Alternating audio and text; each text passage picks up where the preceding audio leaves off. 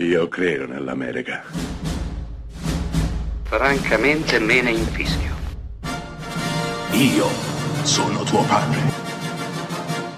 Anna Nishimasa. Rimetta a posto la candela. Rosa bella.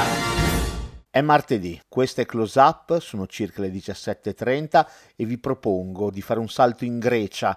Il film, ovviamente, di cui parliamo adesso è Mamma Mia. Tratto dal celeberrimo musical del West End, poi arrivato anche a Broadway, basato interamente sulle canzoni degli ABBA, Mamma Mia racconta una storia che è poco più di un pretesto. La giovane Sophie vive con la mamma in un'isoletta greca, amministrano insieme un albergo e la nostra è senza papà. Si sta per sposare, ma più di ogni altra cosa desidera che suo padre l'accompagni all'altare. Ecco quindi che andando a spulciare nel vecchio diario della madre trova tre papabili candidati candidati. Ecco che la nostra inviterà tutti e tre alle sue nozze per cercare di capire, nei pochi giorni che precedono la cerimonia, chi dei tre sia il suo vero padre. Mamma mia è tutto qui ed è anche tantissimo altro. È il talento di Meryl Streep, praticamente incapace di interpretare brutte pellicole, ma è anche la bravura della giovanissima Amanda Seyfried che ne interpreta la figlia e ovviamente dei tre papabili papà, Pierce Brosnan, Colin Firth e Stellan Skarsgård, ma ovviamente ci sono anche le due amiche di Meryl Streep, Christine Baranski e Julie Waters. Cast praticamente perfetto al servizio di una storia che sprizza gioia e musica ad ogni inquadratura. Ma qui inutile girarci intorno. Le protagoniste assolute sono le canzoni miracolose degli ABBA, gruppo svedese che ha incantato il mondo a ogni latitudine, costruendo delle hit qui sapientemente reinventate, reinterpretate e coreografate per dar risalto a una storia che altrimenti sarebbe solamente banale e dimenticabile. Ma come